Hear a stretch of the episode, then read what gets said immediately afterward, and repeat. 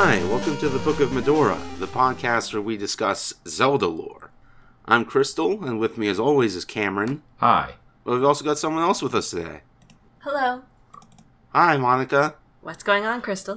Uh, I don't know. I'm, we're gonna talk about a Zelda game uh, called The Legend of Zelda: The Seeds of the Mysterious Tree, Chapter of Space Time, I don't know if I know that also that. known as Oracle of Ages. Oh. Yeah, that's the uh that mm, I still don't know how I feel about these super illustrative versions. I'm sure they're much more succinct in Japanese. Well, I can I can justify that translation. I have a document here. Oh yeah? Oh, yeah. Okay. So the Seeds of the Mysterious Tree is Fushigi no Ki no Mi. Fushigi meaning like mysterious or wondrous, and no being the possessive particle, Huh? and Ki being tree, and Mi being seed, fruit, or nut. So how would you translate that? That's I guess this sounds fine so far. Yeah. And then chapter of space time is Jiku no Sho. Jiku meaning space time, being the literal combination of the words for time and space, and Sho meaning chapter. Hmm. I guess this is the problem of transliteration versus translation because that's a very good transliteration of that title. Uh huh. Mysterious space time tree nut. Mysterious space time tree nut. They they have an item in the game called mystery seeds which are plot critical. Right. So just That's say why they were translated that way. mystery seeds of time or some crap. I don't know. I'm not a title person. Well, you have to gather the essences of time so you can get the the deck the big Maku seed, Right. and those are the, the mysterious seeds of the title. Right. Though all the mystery seeds in this game are uh, plot critical, and there's actually a subplot early on where you meet the villain pulling off her evil plan, sort of, uh, because she's gathering up all the mystery seeds. Yeah, what is the plot of this game? okay, so it starts off a lot like Oracle of Ages, it does, and uh, basically, Link is told by the Triforce that it's got a job for him, and it flings him into this foreign land. Uh, I can't remember how we agreed to pronounce it last time. Labrynna. Okay, yeah, we'll go with Labrynna. And um, so he's in Labrynna, and he meets a little bit different from Oracle of Seasons is that he meets Impa first, sort of a callback to earlier games, I guess. And Impa's a little bit different in this one. She's blue for some reason, and Well, it's the blue game. yeah, it's It's the blue version. Right, it's the blue version. Yeah. Uh, So you get blue Impa as opposed to red Impa in Oracle of Seasons because that's what that was. And uh, no, I mean her skin is blue. And oh, is it the same Impa? Oh, it's totally the same Impa. Oh, how do we know that? Well, it because we'll get there. We're going to get to it in just a second. So you have she wants to go to the house of the Oracle of Ages, who's Nayru, and you know right out the bat that she's the Oracle of Ages. Impa just tells you, and she needs help getting through this forest, and in particular, she needs you to get past this sacred barrier for her. Because somebody asking you to get past a sacred barrier on their behalf has never been a problem or indicative of bad tidings in any way. So you get past the sacred barrier and you go find Nayru, and she's being attended by this uh, Capcom game protagonist named Ralph. And she's singing to all these animals because she's just Marin again.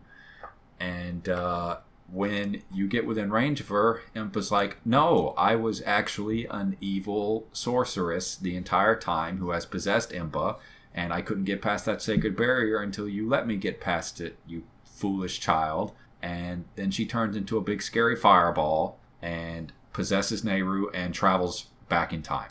And that's how the game Oh, starts. it's another time travel game. They did that again. Yeah. But I mean, like, this one does a, a lot with it, really. It feels a lot more like Link to the Past in terms of how it's constructed because it, it the past world is almost more of a dark world. Yeah, this was the game. I kind of conflated both this and Oracle of Seasons in my head uh, because this game kind of has all the story that Oracle of Seasons doesn't. Yeah, it does. It has all the characters, too. Uh huh. Oracle of Seasons is more about exploring a dead world like Breath of the Wild and The Legend of Zelda 1, and Oracle of Ages is where they have a story and characters and NPCs and quests. I definitely felt like it was like the more recent Zeldas in that respect. That does make a certain amount of sense. You can feel Fujibayashi's uh, fingerprint here a lot more firmly. Did you know this was the first Zelda game he was involved with? This one specifically? Do you mean Oracle of Ages as opposed to seasons? The Oracle games in particular. Oh yes, yes. I I, I think we did. Did we discuss that in the last episode? Yeah, he was involved with these and the next game, Four Swords, and the Minish Cap. I totally and the listened Phantom to that. Hourglass. You did. No, I did. Okay. So yeah, this is uh, it's interesting because you can see uh, certain ways that he handles some characters. Um, I don't know how much of the writing he actually did, but Ralph feels a lot like a character from a more latter day Zelda. Now he feels relatively modern. Uh, do you remember Ralph Crystal? Yeah, Ralph is the wizard boy. Is he a wizard? He Sort of. dresses like a wizard. He, he does dress like a wizard. I was just thinking he dresses like an asshole. Well, all wizards are assholes, Okay, yeah, makes sense. especially in this series. Yeah, they are almost universally assholes, but he's not really an asshole. He's just uh he just has some very hard line ideas about how you should protect the women in your life and he runs around like a chicken with his head cut off for the entirety of the game, shows up during uh, plot critical moments to yell at you in a way that sort of gives you hints about what you need to do next, and then runs off. And it's not clear what he's doing at any particular moment. He kind of looks like a jerk in his official art. He does. He looks like a character that friend of the show Molly would like. He's a dumb boy character that's not as cool as Link. oh, Uh huh. Yep. Accurate. Yeah, I mean that's not wrong. He he feels a lot more like I was thinking this morning that Ralph feels like the uh, version of Link that we would get if they suddenly decided that Link would talk. Uh, Neither one of us is a fan of the idea of Link uh, being a voiced character, so to speak. Uh, Link ha- Link is a voiced character. No, I mean like getting to speechy dialogue speech. It just come. Ralph feels sort of like an early aughts version of what that character could be. A Capcom protagonist, as you said before. Yeah, definitely a Capcom protagonist. So you you go back in time trying to chase Nayru, right? And Ralph never actually quite blames you for what's going down, even though you're the one who got uh, the evil sorceress Varan. Do you say Varan or Varen? Varen. Varen. Oh, God damn it. Okay, so the, you're the one who gets Varen past the uh, sacred barrier, and this whole thing is very much your fault. But Ralph never really blames you for it because sorceresses and wizards and shit—they're just real tricky in this setting. So you chase Varen back in time, and uh, she has. By the time you show up, she's messed things up enormously. I guess you show up like a few weeks or at least a few days after she's been there. And you appear in a much older version of Labrynna that it's never quite clear how far back you are, but it's to the tune of centuries. 400 years. Oh, is it 400 years? Okay, well, I forget shit, and Monica doesn't, and that's why she's on the podcast. Um, so, you're 400 years back, and Varen's been there for slightly longer than you have, and she's caused some political upheaval by using her time magic to become ingratiated to the existent royal family of Labrynna from 400 years ago. Uh, what was the queen's name again? Ambi? Ambi. Ambi. Okay, we'll go with Ambi. And uh, so, what Nayru has done is, well, what Varen, in the form of Nayru, has done is get in close with the Queen because the Queen is trying to build a black tower. And Varen, using Nayru's powers over time, which seem different from Din's powers over the seasons, by the way, uh, is able to create a day that never ends which lets the townspeople who have been effectively enslaved by Ambi continue to build Ambi's Black Tower. And the reason that Ambi is building a Black Tower is because her lover sailed out to sea and never returned. And she wants to gain as high a vantage point as possible so she can watch for him. But Varen wants the Black Tower to be completed because when it is completed, for whatever reason, it will usher in an age of despair. Okay, what does it mean that she made a day that never ends? I think there's actually a specific line said by one of the villagers in, uh, is it Lynna Town? Uh, where they mention that the sun has not gone down for two or three days. I okay.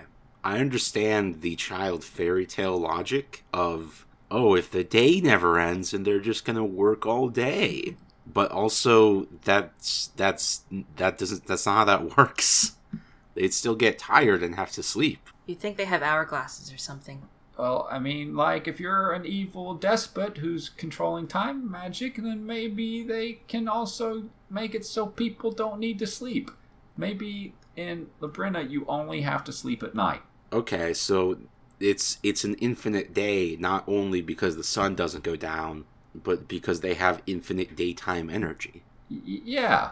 I mean, they're miserable and they hate it, but they don't seem to be collapsing too much. Why doesn't she just make it so they're not miserable? Uh, because that's not time magic. Okay. And uh, so, uh, one of the interesting things uh, that happens here is that before, I think it's before you go back in time the first time, is that the present time gets completely jacked up. People start disappearing or turning into different people. There's one grandmother who starts wailing because her grandson has been turned to stone somehow. I don't know what changes Varen made in the past to turn this child into a rock, but it happened. And Oh, that just means he's dead. That's what happens when you die. you just turn to stone. Yeah, like Vegeta. God. Okay. Yeah. So he, he When died all your life force is drained away, you turn to stone. like Vegeta. Uh huh. Okay. So all of his life force was drained away, and he turned to stone like Vegeta. And, Or like Ash Ketchum. oh God, this is a repeating motif. Yeah, this is a thing. Oh shit. Okay. Anyway, that kid's fucking dead. hmm And it's not clear what Varen did to make this child suddenly die right there. But um, But the grandma knows. yeah, the grandma remembers her grandson. So it's like, and people seem to remember what they were before sometimes. But the Maku tree, who is uh, female in this game, and she's drawn uh, very cute compared to the masculine Maku tree of Oracle of Seasons because she has no nose and she has big anime eyes. Um, she starts to disappear too. And she's like, oh shit, something's happening in the past, but I don't know what it is. So you have to go back into the past and you find the baby Maku tree and she's being attacked by moblins. And you kill the moblins and you save the Maku tree. And the Maku tree says that when she grows up, she's going to marry you. Okay. Yeah. hmm This, So the Maku tree is supposed to be a child in this game. Uh, no. That in, in that one sequence, she's a child. She looks a lot like the Deku tree sprout from after the Forest Temple and Ocarina of Time. Okay. Well- oh, right. Yes, this is in the past. Yes, this is in the past. You have to go back into the past and kill some moblins who are trying to murder the Maku tree sprout. That makes sense. And uh, oh god, you've already pulled. Monica's already pulled up the text dump on her phone in case we need to reference it. Oh yeah, I have the text dump on. Yeah, I suppose I probably should too, but again, that's why she's here. Um, and yeah, uh, that's one of the things, the early characterization in this game that got to me. It's like, oh, so you go back to the present to talk to the Maku tree because the adult Maku tree knows what's up. And her memory of the event is slightly different from the way that it happened because she's the one who said that she wanted to marry you when she grew up. But as an adult tree, I want to stress the phrase adult tree. Uh, she remembers you promising to marry her when she came of age. I don't think that's a time memory thing. I think that's just her either, if not willfully tricking you, then her memory changing just over the course of memories changing. Oh yeah, definitely. That's absolutely what's going on here. It's just played for comedic purposes that this tree wants to kiss on Link. You liked him better, her better than the other Maku tree. Yeah, Cameron, you hated the other Maku tree. That 'cause he's a dude piece of shit who slept all day and didn't do anything. That's exactly what the problem was. And it's like, in some ways, I much prefer the feminine Maku tree. I mean, she's much more active and she's better about telling you what's up. But uh, on the other hand, the thing where she wants to marry you is just weird. Uh huh. It's a weird thing. I didn't even know trees had marriage. I didn't either. It seems bizarre.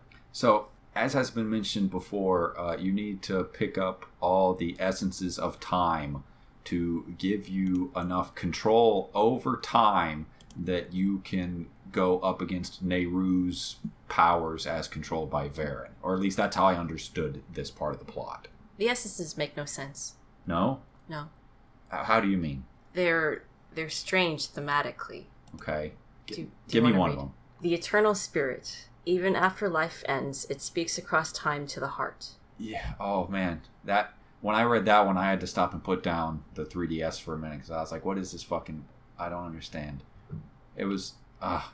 there's some there, there's some dialogue in this game that is extremely odd and plays a little bit darker than you would expect out of a handheld Zelda, but it's like in a really goofy way. Like there's that kid whose father eh, that kid in the past whose father has been enslaved to construct the black tower and he says that well he or she the kids aren't really gendered but the kid says that they can only treat the turmoil in their heart by sitting in the darkness. Oh god. Okay. no hold on. There's a specific line that this kid says. I know i can find it. Turmoil. There's a turmoil here. Uh, Sitting in the darkness. Darkness. Ha, only the darkness can ease my heart. I guess laughing my troubles away is just a dream deferred. Okay. What the fuck is this? It's a Dark Souls NPC. It is a Dark Souls NPC. This little bastard grows up to be the crestfallen knight, or whoever. So you know that you're going through all of this, and you're trying to pick up uh, the essences of time, uh, the exact powers of which are not wholly clear and are never made completely clear over the course of the game. I don't think. Like you know why you're getting them to go after Varen, to go up against Nayru. How did Din's control over the seasons work in Oracle of Seasons? We don't really see it.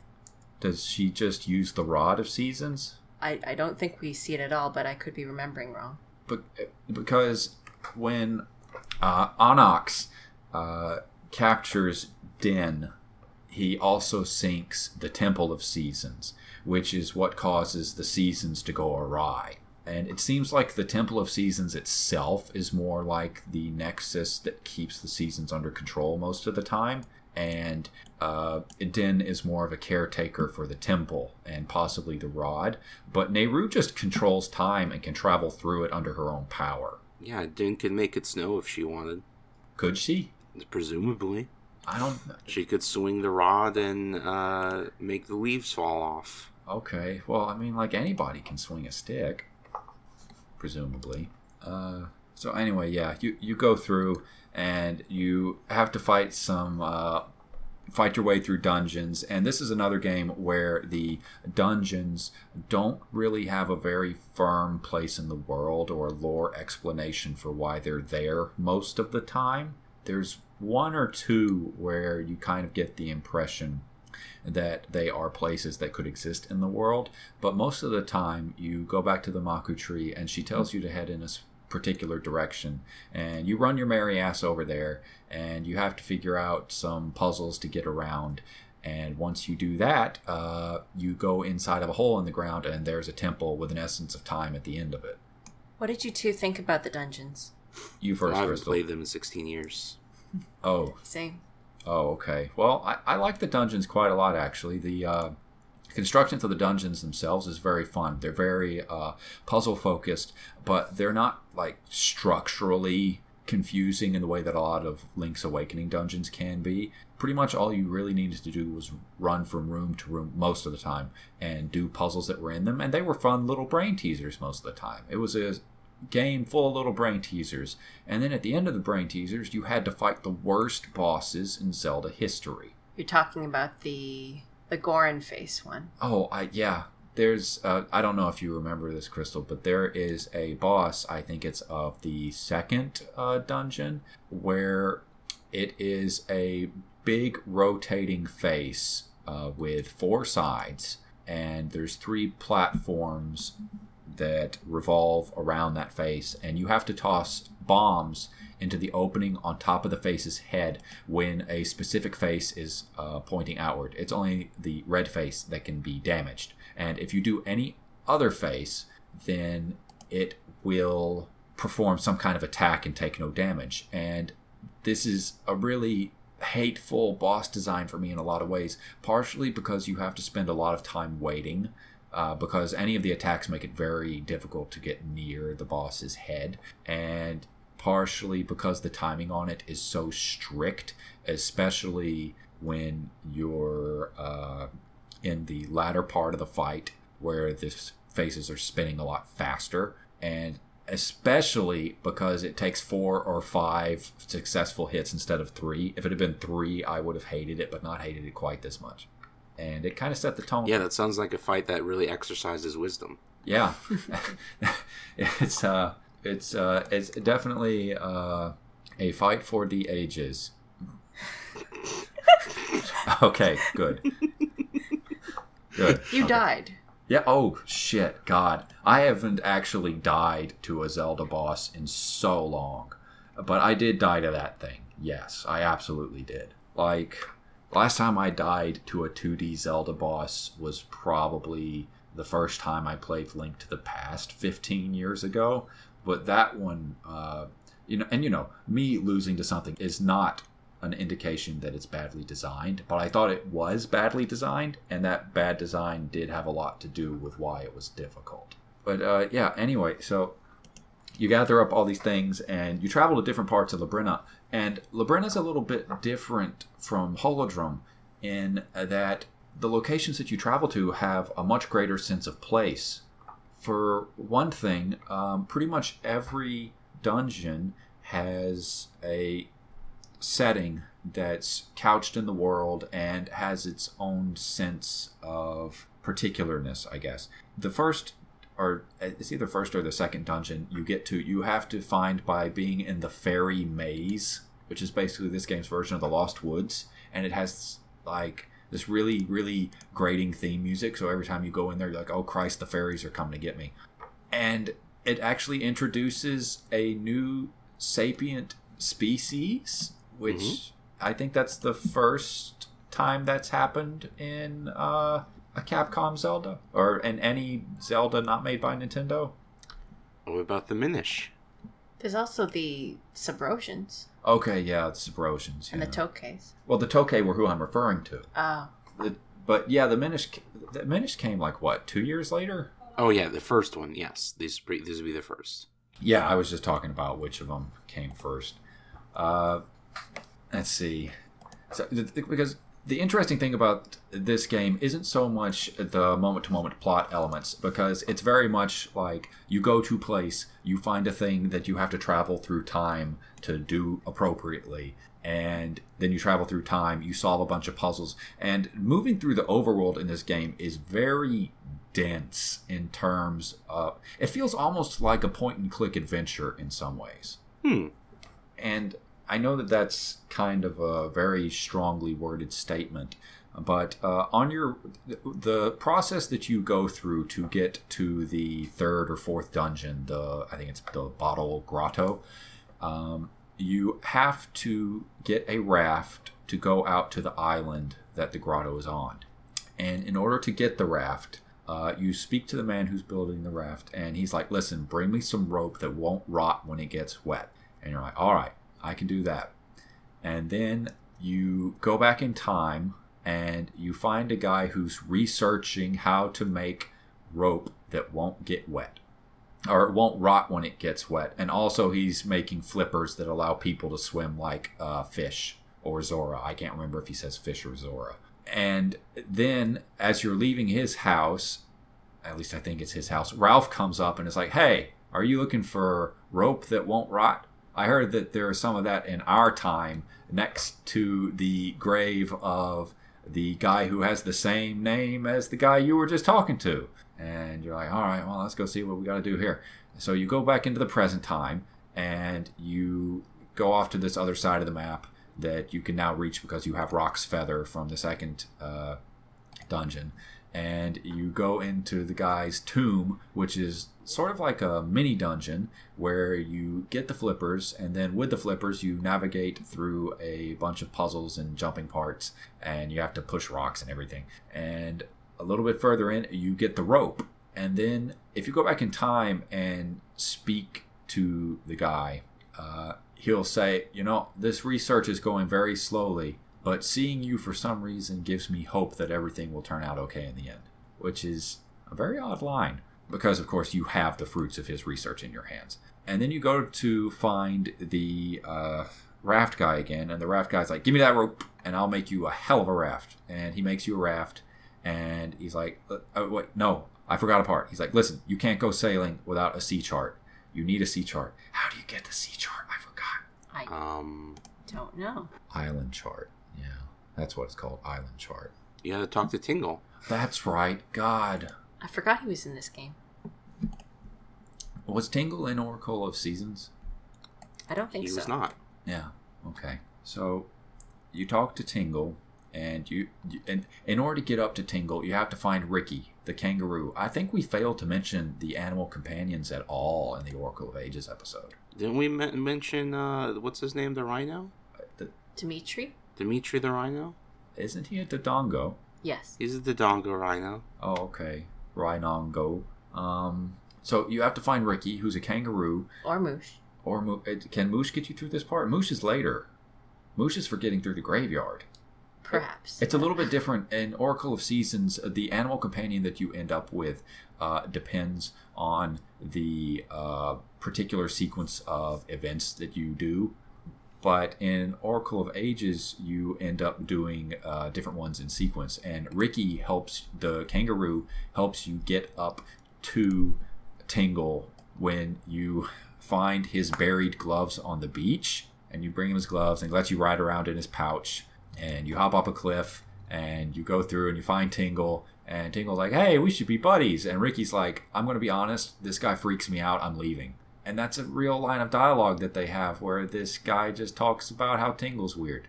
And I was like, "Ricky, that's fucked up." I mean, he's standing right here. Tingle's heard it all before. I guess so, but that doesn't make it okay. It's okay. It's okay to make fun of Tingle.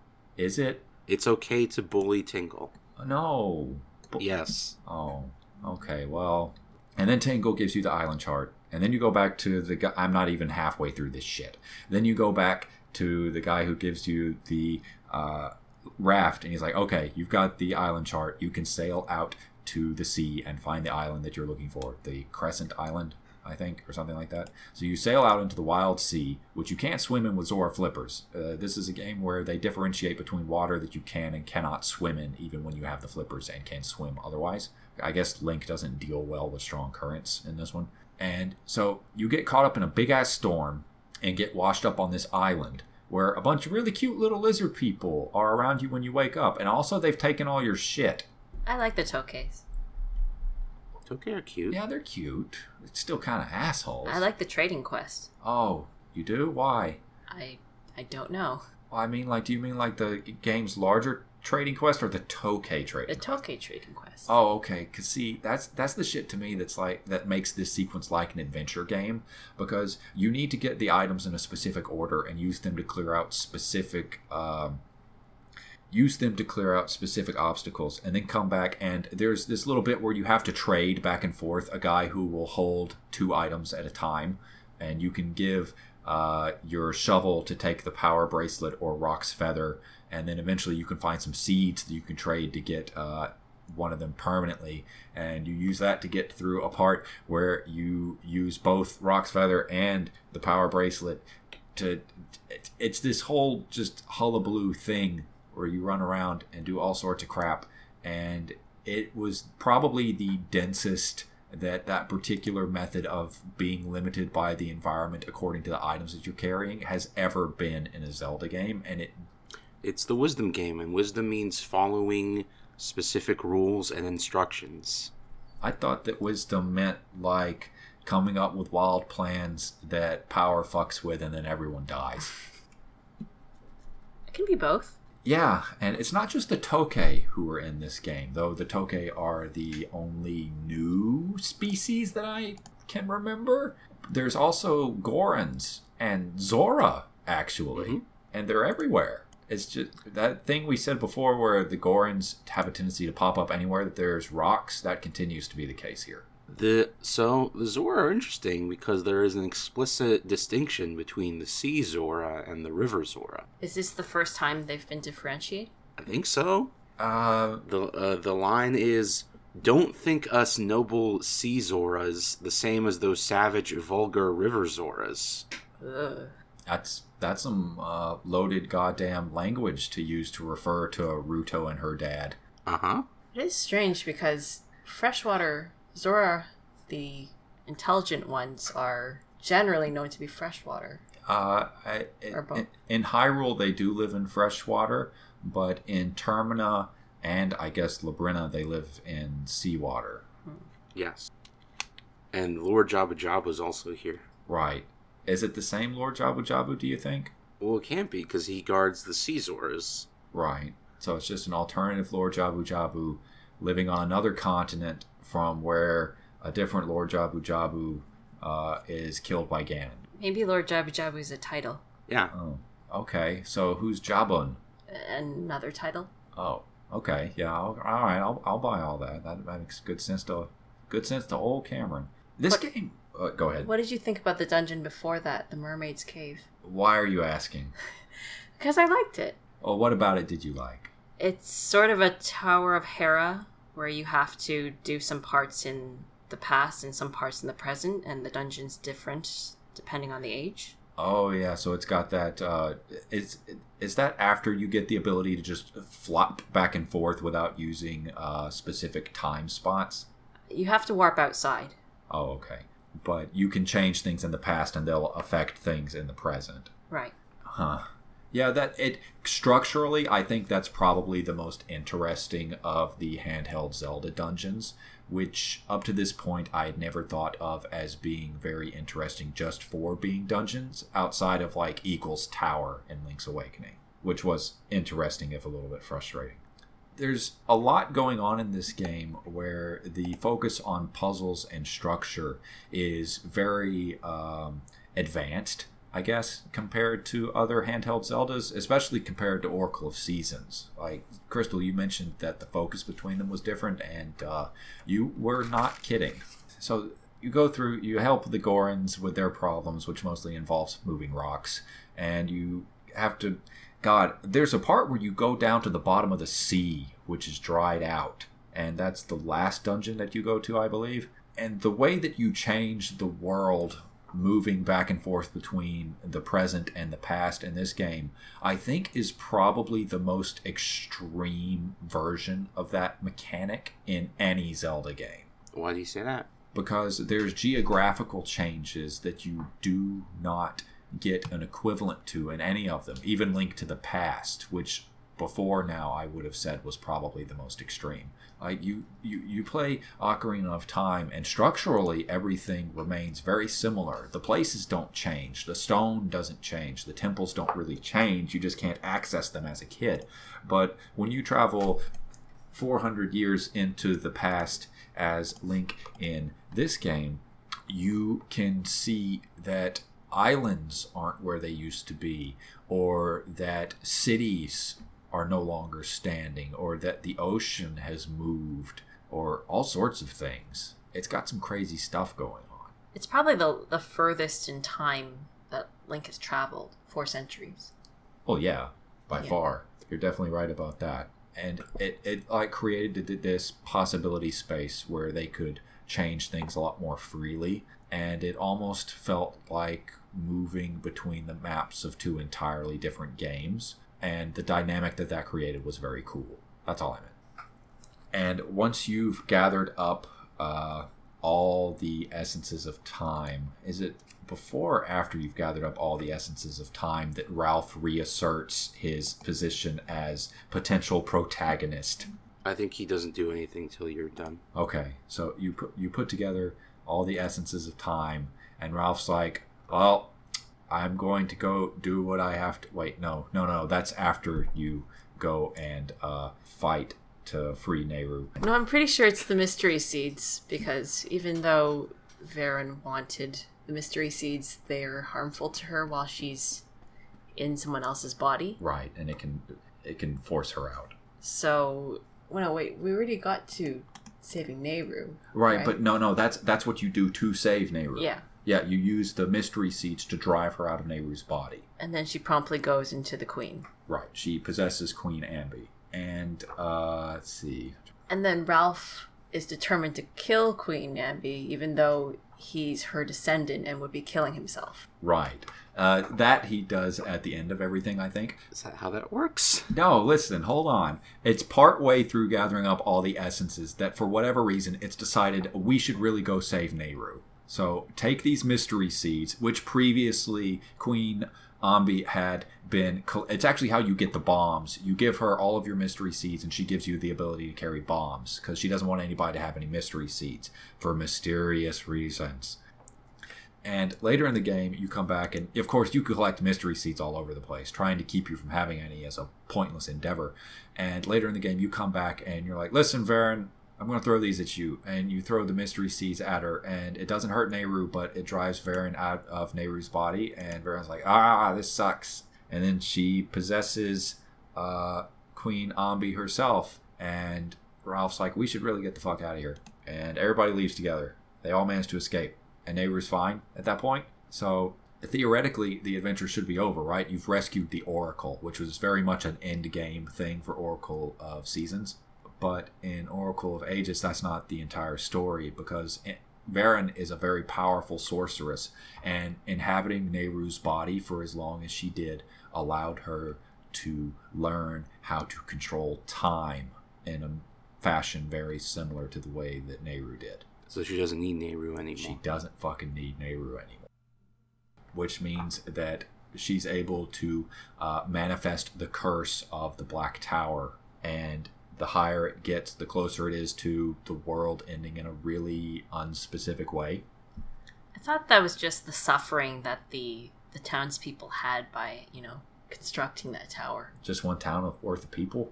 Yeah. One town is an age of despair. Yes. Sure. Oh, well, yeah. They're just sparing. There's not It's that just many people really around. Sucky work conditions. Well, I mean, you do want ki- you want them to have better work conditions so that their kids don't say shit like "laughing my troubles away is just a dream deferred." hmm Yeah, okay, I- okay, sure. So the the age of despair that she's going to bring to this one town, and uh, and it's not clear exactly what that's going to do, though. It's not clear why that's such a bad thing outside of that one kid sitting in the dark all day. Um, well, and people, and the people would stop working once the tower's completed, right? But it's never going to be complete. It's just going to be built forever. Is that what Yeah. it was? Yeah. Oh, It's a day that never ends. I um, oh, okay, yeah, yeah, yeah, yeah, yeah, yeah, yeah. Okay, that makes that makes a lot better sense. And the population of Lynna Village is like 10% of the population of the world. Yeah, okay, that makes sense. There are more people in Lynna Village than pretty much uh, any other settlement. There's more people there than there are Tokay, for instance. And the Tokay Island was actually really interesting. I like that the uh, game gallery that they had in the present, uh, in the past, their game gallery was one where you just threw food at Tokay as they ran by. And uh, in the present, it's been turned into a museum about a game where you threw food at Tokay who were running by. They ran out of ideas on what to put there. Oh, I guess they must have. So you rescue Nayru, and her part in the story is effectively over, and then you gather up the rest of the essences of time. And when you give the essences of time over to the Maku tree, it restores her memory. Oh, right, that's why she misremembered, because her memory is spotty because of magic time bullshit. And uh, it restores the rest of her memory, and she's like, oh, well, anyway, here's a Maku seed. Use this to break the power of uh, Veran's curse. And that's what I like about this version of the Maku tree. She gets shit done. As soon as she remembers how to do it, she's like, okay, let's do this. And when you break the curse, Ralph is like, listen, uh, I got to go take care of this. And protecting Nayru means killing Veran. And Ralph goes, okay, here's the thing. Uh, we got to stop Ambi and we got to stop Veran. And I'm the hero, so I'm going to go kill Ambi because that's the only way to protect Nayru because he only cares about protecting Nayru. Uh, oh, oh, no, that's not true. He does also care a lot about protecting Labrynna. Is he ever identified as the royal? He's a noble. He is a descendant of Ambi. Right, but does that, is he like the ruler of Labrynna? Does does Labrynna still have a monarchist structure in the present? No, No, there's it's a a mayor. republic. Oh, is, is that what it is? Oh, okay. There's a mayor. Democracy came. Oh, oh, okay. Yeah, I, I get. Yeah, they're more they're more enlightened than Hyrule.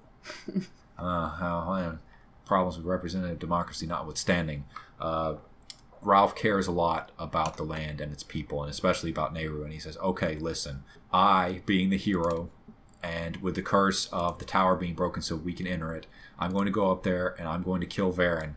And if that means that I kill Ambi, then so be it. But wait, I'm descended from Ambi, so if I kill Ambi, I might disappear. But if I disappear, oh, you know what? Here I go.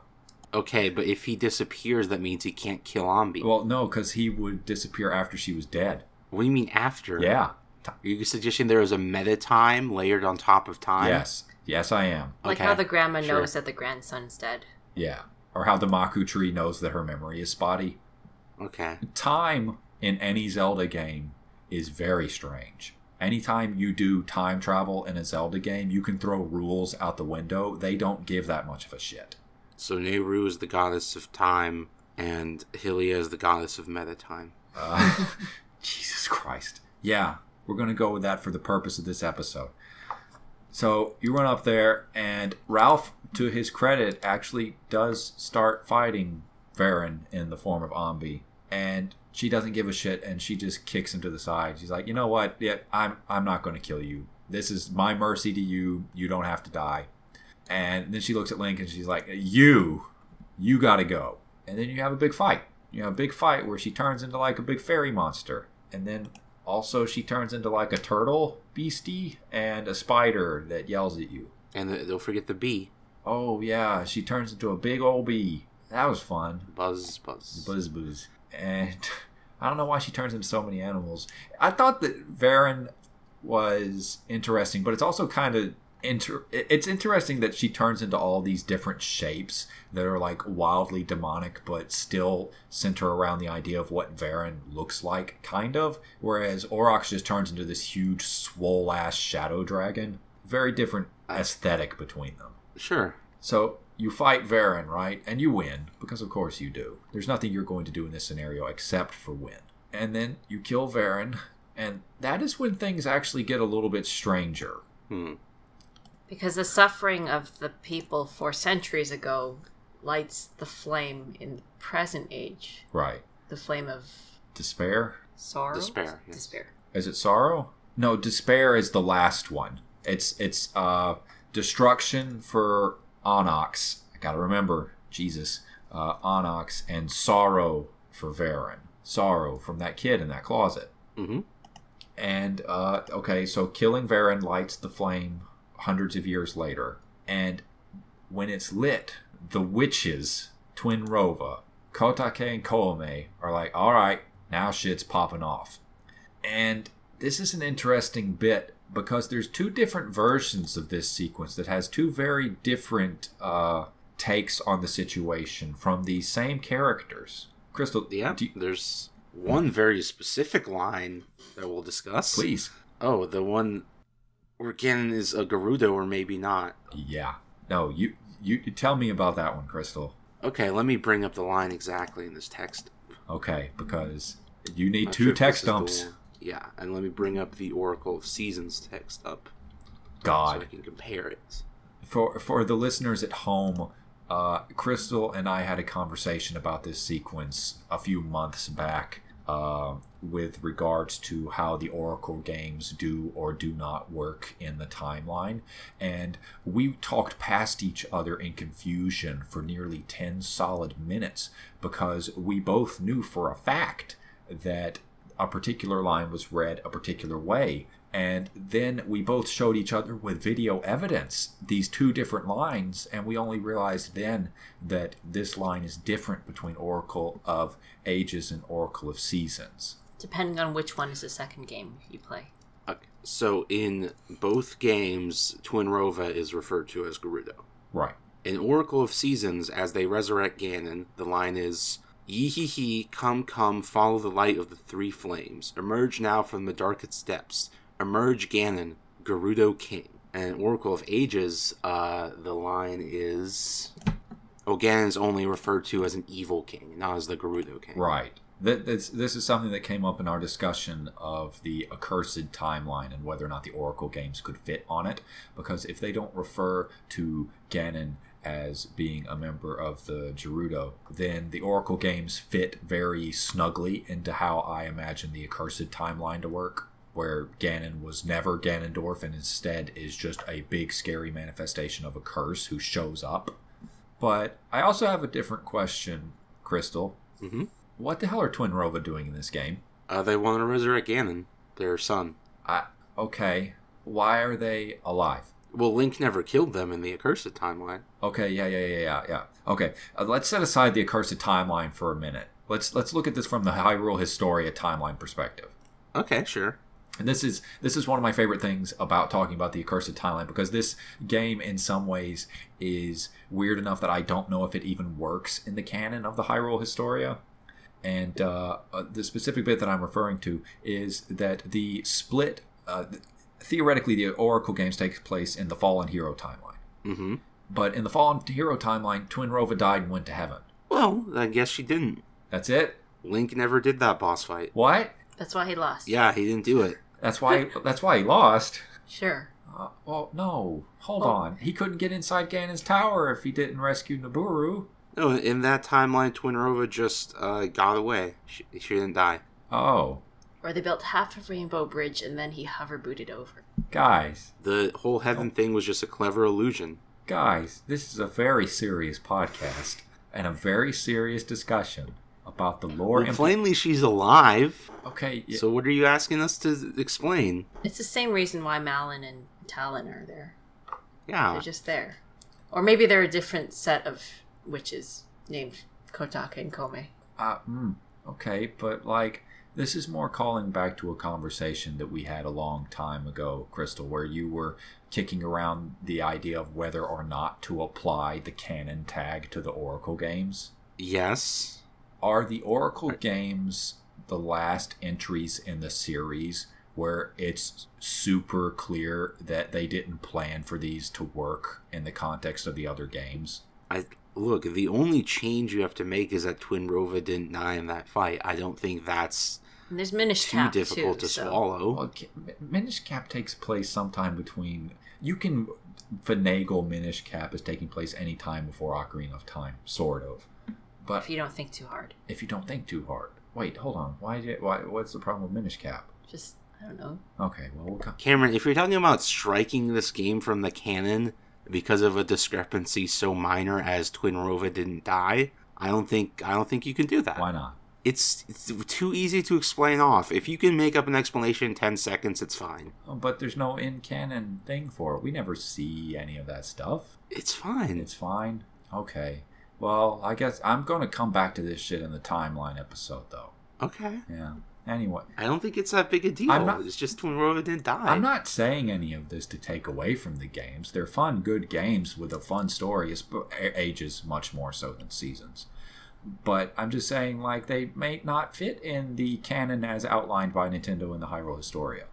Can you name a bigger issue than Twin Rova is back? Uh, God, I feel like I had a few of these lined up at some point, possibly in the conversation that we had about the accursed timeline, but not off the top of my head. Oh, um, why when Ganon comes back, why is he the link to the past Ganon? Because it's a sequel to Link to the Past. How old is Twin Rova? Pretty old. Like a million, They'd have to be like a million. right? Okay. I find it interesting that to bring back Ganon, they had to do the whole blood sprinkling thing on the ashes again.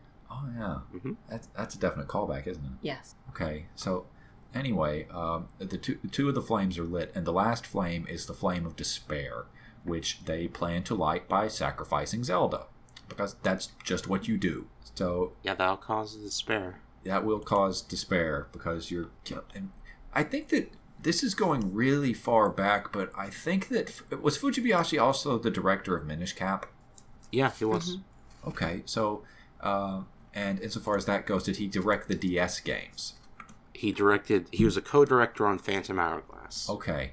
So Fujibayashi is the guy who's essentially behind all the lore developments where Zelda herself possesses this really important power outside of her connection to the Triforce. Yep. Yeah. Okay.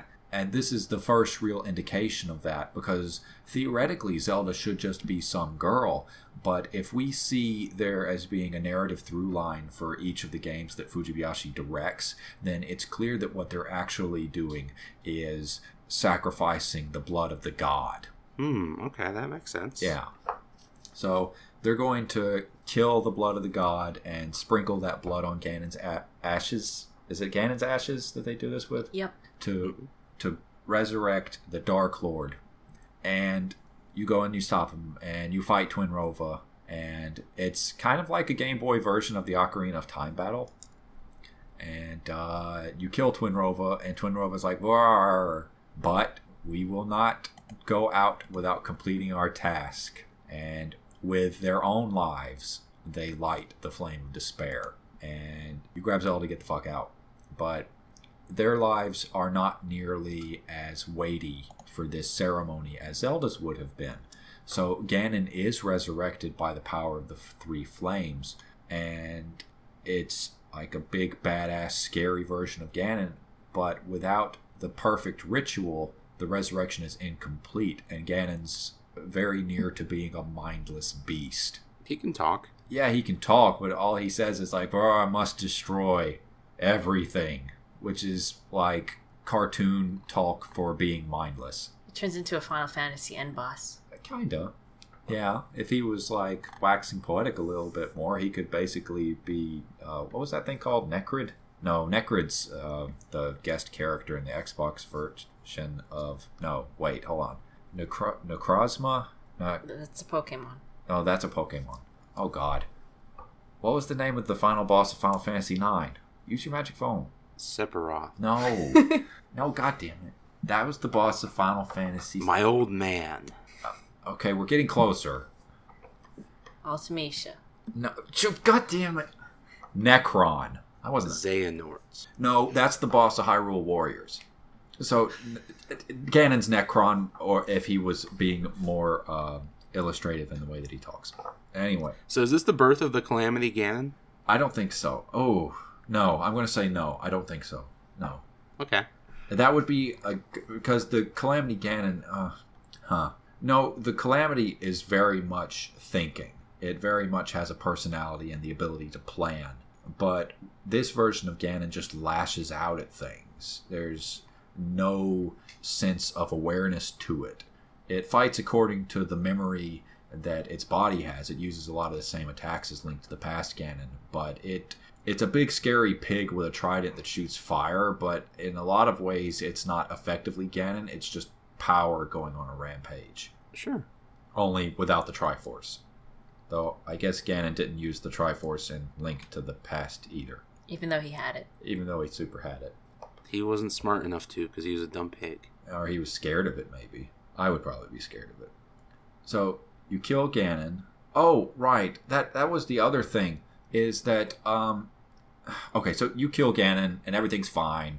Uh, Zelda's very grateful and, and was like, wow, I should have really been more proactive in making sure that Zelda was okay during this entire misadventure. And uh, the oracles are both really glad that you did what you did. And Ralph gives you all the respect that you deserve because you're the big hero. And uh, you know, each of these games, it, both of these games happen. Yeah. How? What do you mean? That's what I was going to ask you, actually. Which one? What? The fact that things are different based on which game you play first, which Oracle game you play first, and which one you play second. Right. There are distinct events that happen or don't happen. So they So- can't easily both be true on the same timeline. True. Mm, I mean, I think the the events that happen are close enough that they could both be true. Uh, uh, in a wide view of things. A wide a ten thousand year scale? Yeah, sure. I uh, listen. It's if you wanted to say like, oh, this isn't a literal transcription of events, uh, and it's just a different telling of the same story. Fine, you can do that. That's not what this show is. Come on. There's an event if you if you play Ages first and then you play Season second. There's a significant difference in that Queen Ambi is teleported to the present in Hologram. Holodrum, yeah. and she's reunited with her pirate captain lover, oh right, I forgot. who is a, a skeleton. I thought he was a skeleton as a dead so, yeah. person, but he might be a Stalfos. I don't know. Well, that's kind of the same thing in this setting. But they had Ralph. Oh, or somebody to have an eventual Ralph. So right. They did make.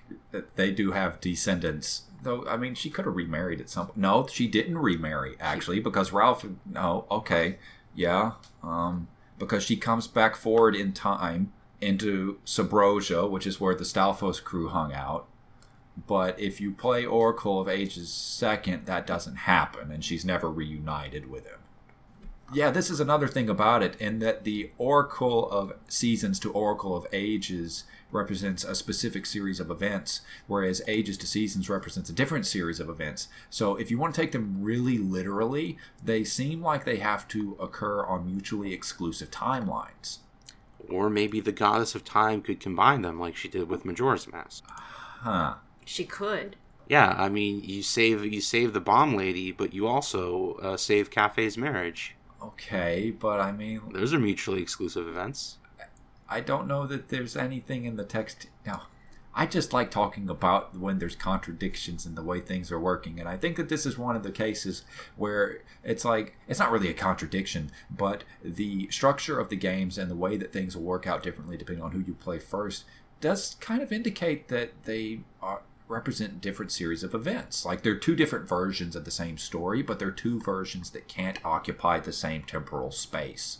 So they happen on two different timeline branches. Yeah, because I mean, like, if we want to interpret them very literally, um, I guess we could look at the Hyrule Historia to see which it says happens first and which its version of the canon is. But Uh, what? yeah, I wonder what it does say in the story. I think it places ages first. Well, let's find out real quick. Hyrule. I know traditionally Seasons is placed first. The Historia does place the adventure in Holodrum before the adventure in Labrynna. Okay. So we're talking about the uh, Historia canon version of events, but there is a separate version of events that can take place where Link goes to La, uh, Labrynna before going to Holodrum. So I think that you could maybe find room for uh, the other version of this in a different timeline because Ganon ends up super dead in, uh, Mhm. say, the child timeline. You could place maybe the uh, ages to seasons version of this in the child timeline, and it almost makes more sense there because Twinrova's never murdered in the child timeline. Okay, so one of the so Labrynna First is a sequel to Four Swords Adventures. Um, oh god, this isn't even getting into the whole. Oh, next time we get to do the Four Swords thing. Yeah, it's going to be a sequel to Four Swords Adventure. Wait, no, Ganon doesn't break out of the. uh, No, this has to come between Twilight Princess is and Four there a complete Adventures. Triforce in that game? I honestly don't know. We, we were planning to play through Four Swords Adventures uh, while we were recording the Wind Waker episode. But um, what, what, what I was thinking is Four Swords Adventures ends with Ganon being sealed inside the Four Sword, right? Or is that, yeah, isn't that how that works? Uh, yeah, I think so. So it can't come after that because he's not inside the Four Sword. Okay, so I guess it's, it's a sequel to uh, Twilight Princess. Twilight Princess. Yeah. But then why does he look like a Link to the Past Ganon? Oh, I don't know, Crystal. You tell me. Maybe the Well, Triforce did. I. I, I don't support this theory to begin with. Why not? Okay, here's my theory. One of them takes place in the Accursed timeline. The other takes place in the Downfall timeline. No. they both. No, no, no, no, no, no, no, no, no, no, no, no, no. No. Both the Downfall timeline and the Accursed timeline coexist. See, I think that it fits fine in the accursed timeline because one of the things about the accursed timeline is that there's a lot of potential splits in it, and the accursed timeline is all about how events and uh, worlds sort of intermingle with each other a lot. Hmm. Okay. So there's a possibility space for that there in the accursed timeline, and the accursed timeline doesn't have problems uh, swallowing bullshit as it was. It, can, it just has this infinite maw that you can dump things into. It's just that the Hyrule Historia Okay, version so- of it has more problems. So which so variation? in one of the versions, they, it branches off into the Legend of Zelda One, and the other version branches off into Breath of the Wild. Y- yeah, okay, maybe. so which variation happens on the accursed timeline? Is it Uh, the one that doesn't mention that he's a Gerudo? Uh, yeah, it would be the one that does not mention he's a Gerudo. And then the one that does mention he's a Gerudo is Downfall. Um, the one that does mention he's a Gerudo is because uh, that thing that I said where ideas about Ganon are passed down uh, through dreams. Cameron, he was a desert bandit canonically in Link to the Past backstory. You agreed in the Link to the Past episode, or no, in the Ocarina of Time episode, that the Link to the Past backstory doesn't make sense in the Hyrule Historia timeline. Yeah, I still agree with that, but he was still a desert bandit. That's what the story is. We don't bear witness to that. Okay. The story was written contemp- shortly before, from the perspective of the narrator, shortly before the events of A Link to the Past. Okay. So he was a Gar- he was a Gerudo. There are desert bandits in. First of all, Link to the Past doesn't have Gerudo. It has desert bandits who are uh, dudes and are just asshole Hylians or humans. They're just asshole humans. Okay. The Gerudo have been wiped out. I don't know. I mean, the easiest way to look at it is that there is no real timeline, and this is all bullshit that we're just talking about. But that isn't the assumption that we make going into these episodes. I don't know where the Gerudo are in Link to the Past. They went They're- away, and they came. They're just off the map. The Gerudo Desert's not on the map. Yeah, we're in a different part of a different desert, and the Gerudo are just much further away. Yeah. But anyway, so the Oracle games are weird. They're weird games. They are. Uh huh. uh, built on weird constructions. But Oracle of Ages in particular is a lot of fun, and I like it. And the characters in it are cool. Uh, I don't know if I like them as much as I like Link's Awakening. Link's Awakening had a certain uh, tightness to its construction that I really enjoyed, but they're a lot of fun. They're good. They're they're better than I thought they were before I played them. They're good sequels to uh, to The Legend of Zelda: Dreaming Island. I like Link's Awakening better than Dreaming Island. Are you ready for some questions? Uh, yeah, I, I, don't, I don't see why not. Okay. Okay. Uh, where, where are your? Oh, did you post a Twitter call for questions? yes. Oh, good. Okay. Let's do the Twitter questions first. Uh, can you link me to it? Sure. Okay. Oh, these are good questions. what? Jesus God, hell. Okay, Crystal, why don't you read the first of these? Uh, this one comes from Ruth. Does Link ever marry the Maku tree? What's your take on this, Monica? Yes. Oh, I mean, no. well, which which the hell one is it? No. It's Zelda all the way down. Oh, okay. So, what's your take on this, Crystal? I think Link never goes back to Labrynna, and the Maku tree dies alone. Oh, well, I think that the Maku tree, um, after regaining her memory, remembers how that conversation actually went and doesn't hold Link to a promise that he never made. And she goes on to find a happiness in a relationship with someone who can actually give her the things that she needs for the actual length of time that she would need it. Like water. Uh, not, well, I mean, if there's like a water spirit, sure, but I was Like, oh, that'd be fun. A tree and a water spirit. Yeah, that'd be good. I'd like that. Yeah, sure. Some kind of water. There's water spirits all over Zelda. Why the hell not? sure. Or like, Maybe the Maku tree and Princess Ruto marry each other uh, hmm. instead of Link. Okay. Well, I was also thinking like maybe she could also just make some Koroks. She just makes some Koroks. Yeah, why not? It's not a fulfilling relationship. It doesn't have to be. You just have like trees make Koroks. It's one of the things that they do. She wants a partner. She wanted a partner when she was a wee baby sapling. Maybe her what she wants out of a relationship changes. Maybe she doesn't need anybody to make herself complete. But she definitely doesn't hook up with the sleepy Maku Tree. No, fuck that guy. Also, they're on different continents, or at least he's in a different province of Labrynna. Did we ever decide where Holodrum is? It's somewhere, you know. Close enough for a family to move. I can bring up some geography if you Don't. want me to. There, there's maps connecting Labrynna, Holodrum, and Hyrule. Oh, I don't want that. Okay. Okay, so this next question comes from Miles, who has seen The Last Jedi. Why does Labrynna have its own Jabu Jabu? What's your take on this, Crystal? I don't think it's the same Jabu Jabu. Well, I think Jabu Jabu is just the guardian spirit of the Zora. Its title, Mhm. Lord Jabu Jabu, is the entire title. Or you could say that maybe it is the same Jabu Jabu, and he shrank because it was cold, and then he went to a warmer place of Labrynna. and got big again. Uh huh. Okay, But then why are the Zora? Why can they breathe salt water now? I guess some fish can do both. can they? There's some fish that can do Okay, both. yeah, there there definitely are. Now that I think of it, yeah, okay. There's some salmon that do that, right? hmm Sure. Okay, yeah. Uh, how about you read this next one, Monica? A Polly Jolly Christmas asks, Does Link have any prior training with Oracle? Is that like a coding language? I think so. No. Yeah. So in the original Uh, Well, it's a it's a data it's a database thing. So the original Legend of Zelda, where the Triforce is a microcomputer or whatever, Right. Uh huh. that Link probably has training in Oracle. Okay. But this one, No. okay. What do you think, Crystal? Does Link have training in uh, database systems? Yeah, I think uh, Link is very proficient in the Oracle RDBMS. In Japanese, it's actually called the Shrine Maiden database system. That's how he stores his items, I guess. Oh. It's like a Homestuck thing. Oh, okay. Like the very good webcomic Homestuck. Okay, yeah, okay. Uh, there's another question. Oh, yeah? This comes from Rawl. There are ocean Zoras in Labrynna as opposed to river Zoras we see in Labrynna, Holodrum, and even Hyrule around this time period.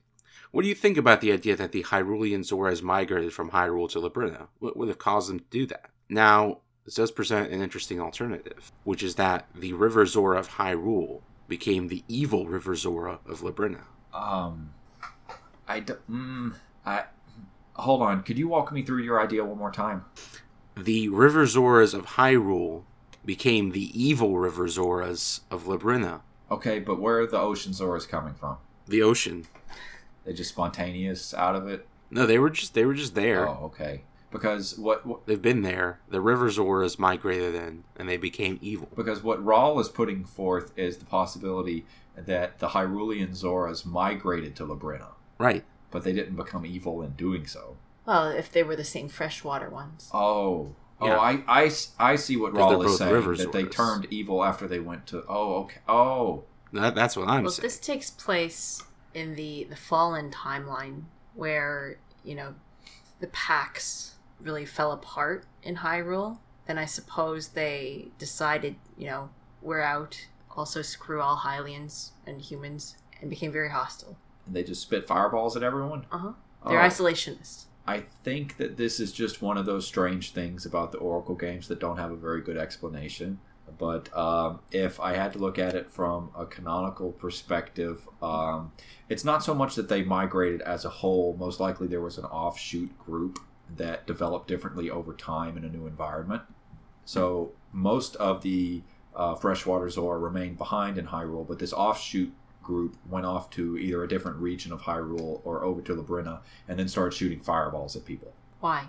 I don't I, I don't know what to tell you. Maybe it was actually just like a uh, a subspecies of Zora who shot fireballs at people and uh, they were ostracized and they left. So, but if the Zoras were around in Labrynna 400 years ago, that can't be too long after Ocarina of Time. I, I don't see why not. I mean, how, how long was Ganon stuck in the Dark World? Uh, hold on. It's re- we agreed it was to the tune of centuries and also really unclear. A few generations. 400 years sounds about right. I, do you, so what are you suggesting? I'm suggesting that the 400 years ago era is very shortly, if not contemporaneously, with Ocarina of Time. I see. Um, no, I, I think I think that Zelda timelines deal with large enough gaps in time that there isn't really any problem uh, getting things to work in this particular facet. I don't. I don't think. I don't think. Okay. Um, we do actually have a mailbag question. Uh huh. And this question comes from Alex. Do you think there's some force in the Zelda universe that ensures only Zelda hooks up with Link? Everyone is either killed, turned evil and killed, shunted off as a sage, or just steps aside because they realize it's fate. Marin is a dream. Cia gets killed. Lana just plays supportive fangirl. Malon steps aside. Fuck you, Alex. Uh, Saria, Nabooru, and Ruto get saged. Ilia just watches Link leave the village. Mipha gets killed. Did I miss anyone? Uh, hmm. Well, I mean, Alex does uh, miss Midna here, who uh, goes to a different dimension. She pieces out as strongly as possible. She does. She's like, man, y'all keep y'all's devil. I'm going home. And, uh, I, oh, God. What's your take? Uh, they they missed Sidon. Oh. What about Sidon? Uh, hmm. Have you played the Champion's Ballad? I have not. Oh, okay. Well, there- there's actually a little bit of. Uh, you know what? I'm not going to say that it takes away from the idea of Sid Link shippers. That still works pretty good. Um, so that. So Breath of the we, we can discount Breath of the Wild for the sake of this because Breath of the Wild leaves a lot more shipping options open than Yeah. the average Zelda game. Yeah. Though uh, Alex also misses the item girl from Skyward Sword. Oh, And, yeah, and fine. The the only character who canonically promises to show Link her ass. That's true. She is the only one who will get naked for Link. Uh, so, is there some force in the Zelda universe that ensures only Zelda hooks up with Link? What's your take on this, Crystal? I don't think Zelda's ever hooked up with Link, oh, except for that one time in Skyward Sword.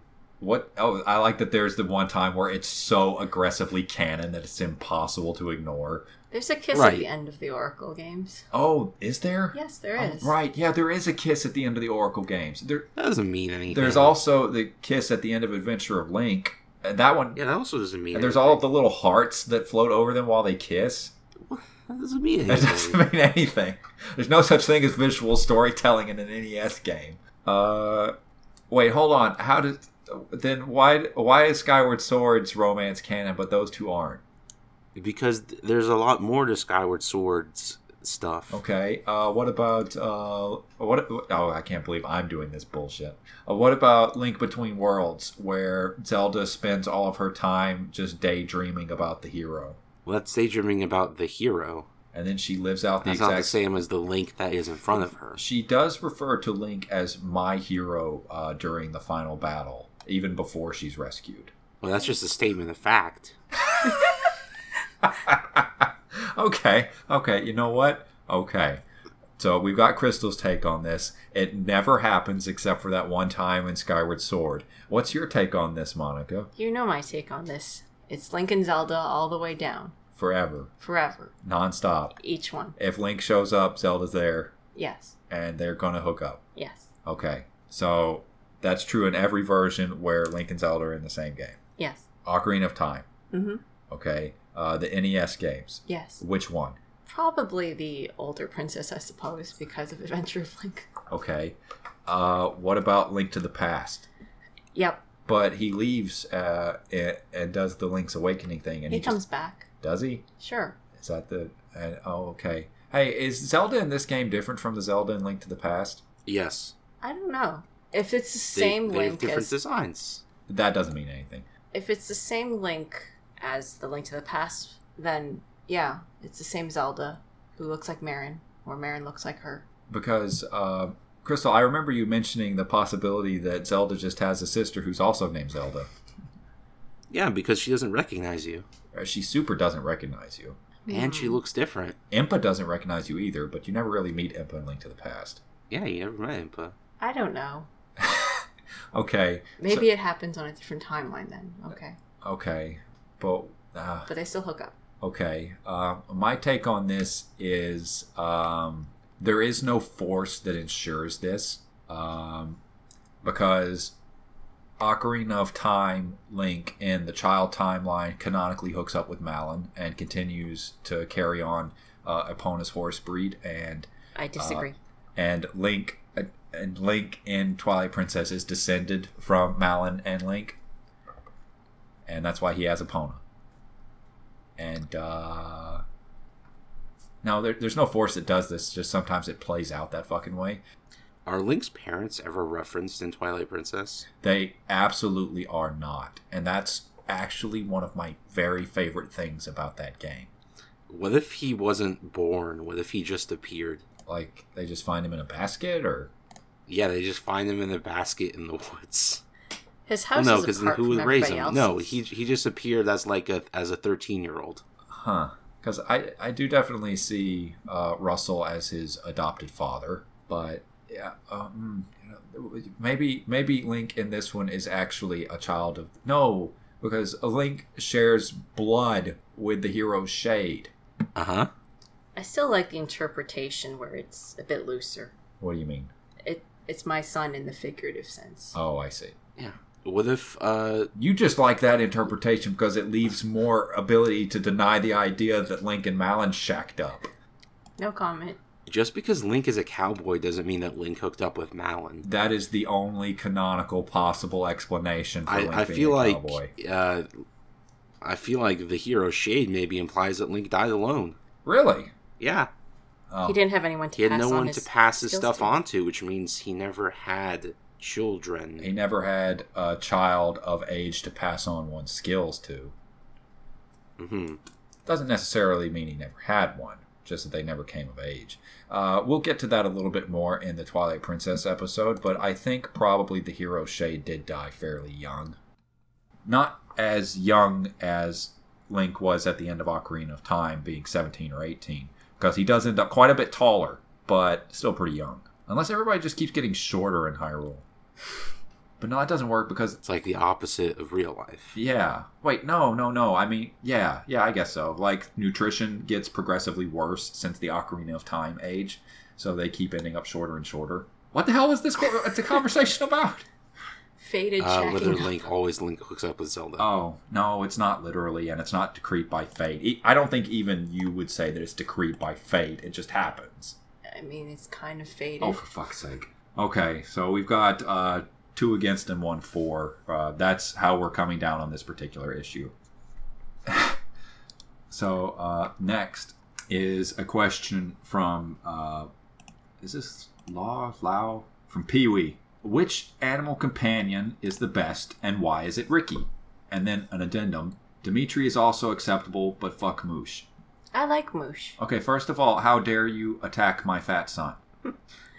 Moosh is a blue bear, a blue fat bear that flies with tiny wings, Itty bitty wings. and therefore is the best. Oh, okay. Now I wouldn't go that far. I like Dimitri because I like dinosaurs. It's a dodongo. I'd probably go with Moosh. A rhinocerosaur. Dodongo. Yeah, Dodongo Resort. Moosh is a good pick. I, I like Moosh. Moosh is good. Um, I'm actually not a huge fan of Ricky. Ricky's kind of an asshole. He's always like, "Oh, I couldn't Yeah. beat up this boxer guy, even though I'm a strong boxer kangaroo. Could you like go beat him up with your fist for me and get my gloves back?" It's a little bit weird how you ride in his pouch. Why is that? Uh huh. Just, just a little. I mean, Because just- that's where it's supposed to carry its babies. yeah, Yeah, I just guess, a little bit. and, and that's fine. Honestly, it's fine. Do do male kangaroos have pouches? Um, well, no, but most male kangaroos aren't sapient. Okay. So, So Ricky's canonically trans. you know what? Sure, you could say that. Yeah, Either Ricky's trans or is like a uh, member of a species where male kangaroos do have pouches, like penguins have little pouches to cover up their eggs. No, penguins have pouches. What are you staring at me like that for? Do penguins have pouches? Yeah. Emperor penguins, the males, have pouches uh, near their feet that they use to cover up the eggs to keep them warm. Okay. Well, anyway, yeah, uh, yeah. I guess, I guess, yeah. You can definitely read Ricky as trans because it's supposed to be female kangaroos who have pouches. But still, Ricky's an asshole. Fuck Ricky. Yeah, we're all about. Ricky's a piece of shit. We're all, okay, I see what you're doing. But mostly, we're about Moosh with a side of Dimitri over here. Yeah. Okay, uh, Crystal, could you take this next one? Okay. This comes from Jasmine. What would you do in your own Oracle of Blank as a third game, where blank isn't secrets? Any ideas that have percolated since you last played? well, Uh, okay. So if Seasons is based more on exploring uh, a wilderness environment, and Ages is more focused on interacting with characters, then what would a third game be focused on? I see it more that Seasons is more hack and slash focused, Sure. power focused, and then Ages is more puzzly wisdom focused. So Okay. Seasons would be courage focused. I don't know. There's a lot of invisible paths or something. That's terrible. Maybe it's a horror game. Oh, the only Zelda game I don't play. Yeah. Um, I don't know what I would do with a third Oracle game because I mean, how many original games was it that you said they had planned for? Six. Six. I have no idea what they would have done with six games because I have trouble coming up with what a third one would have been. Now, granted, they're a lot more creative about this crap than I am, but I feel like the Oracle games, as they are, make a pretty complete package. In fact, I'd almost argue that Ages by itself is a pretty complete package.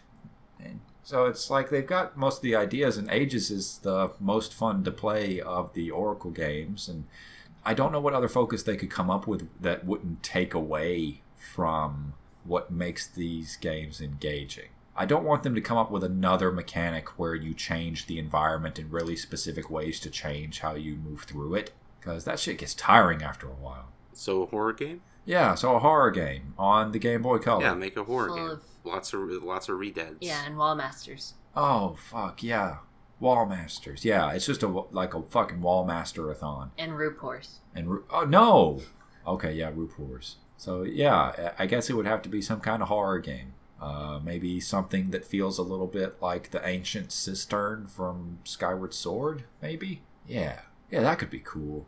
Oh shit! Now I'm just gonna start writing fanfic. Here, Monica, you read this one. Mothy asks, What was up with the ending of Phantom Hourglass? Was the world in that game real or. No, that that's the end of that particular question. Okay. Um, I, I've got a different question from Mothy pasted beneath that. So, Yeah, the world of the Ocean King is real.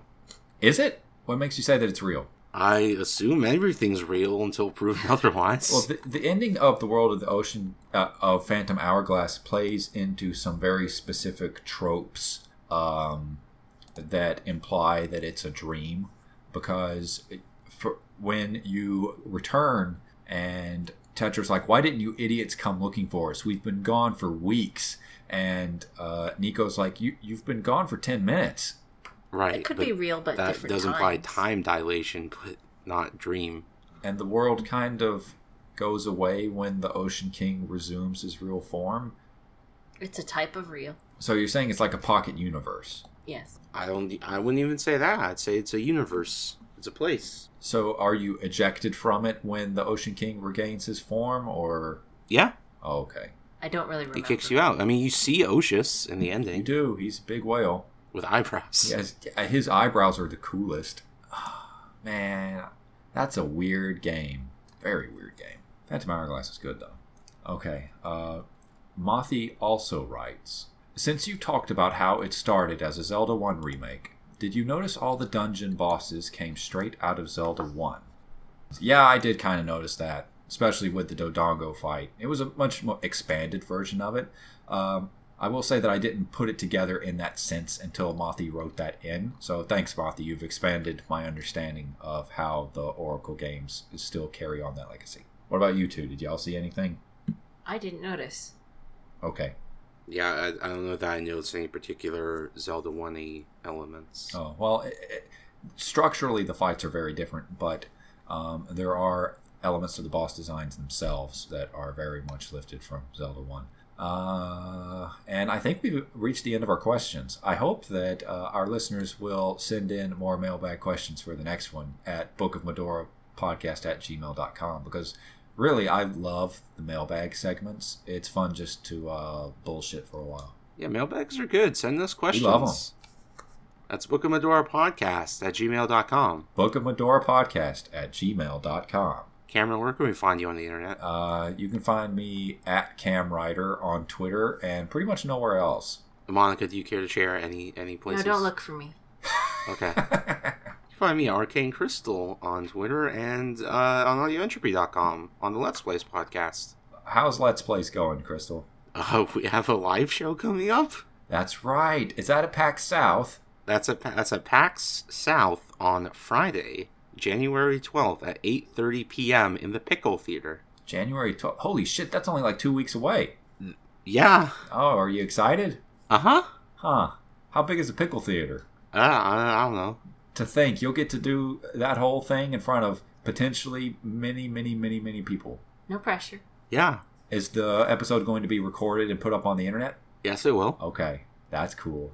Is this one of those ones where Luke picks out what games you'll be doing beforehand, or Uh, well, Luke will be picking out five random games, but we're only expecting to get to two. oh, because of time constraints? Uh-huh. Oh, okay. We only have one hour.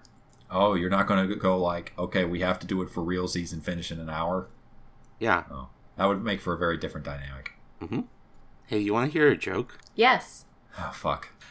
Uh, this comes from the ZeldaUniverse.net forums. From user, uh, their name is a bit difficult to pronounce. I'll just spell it out.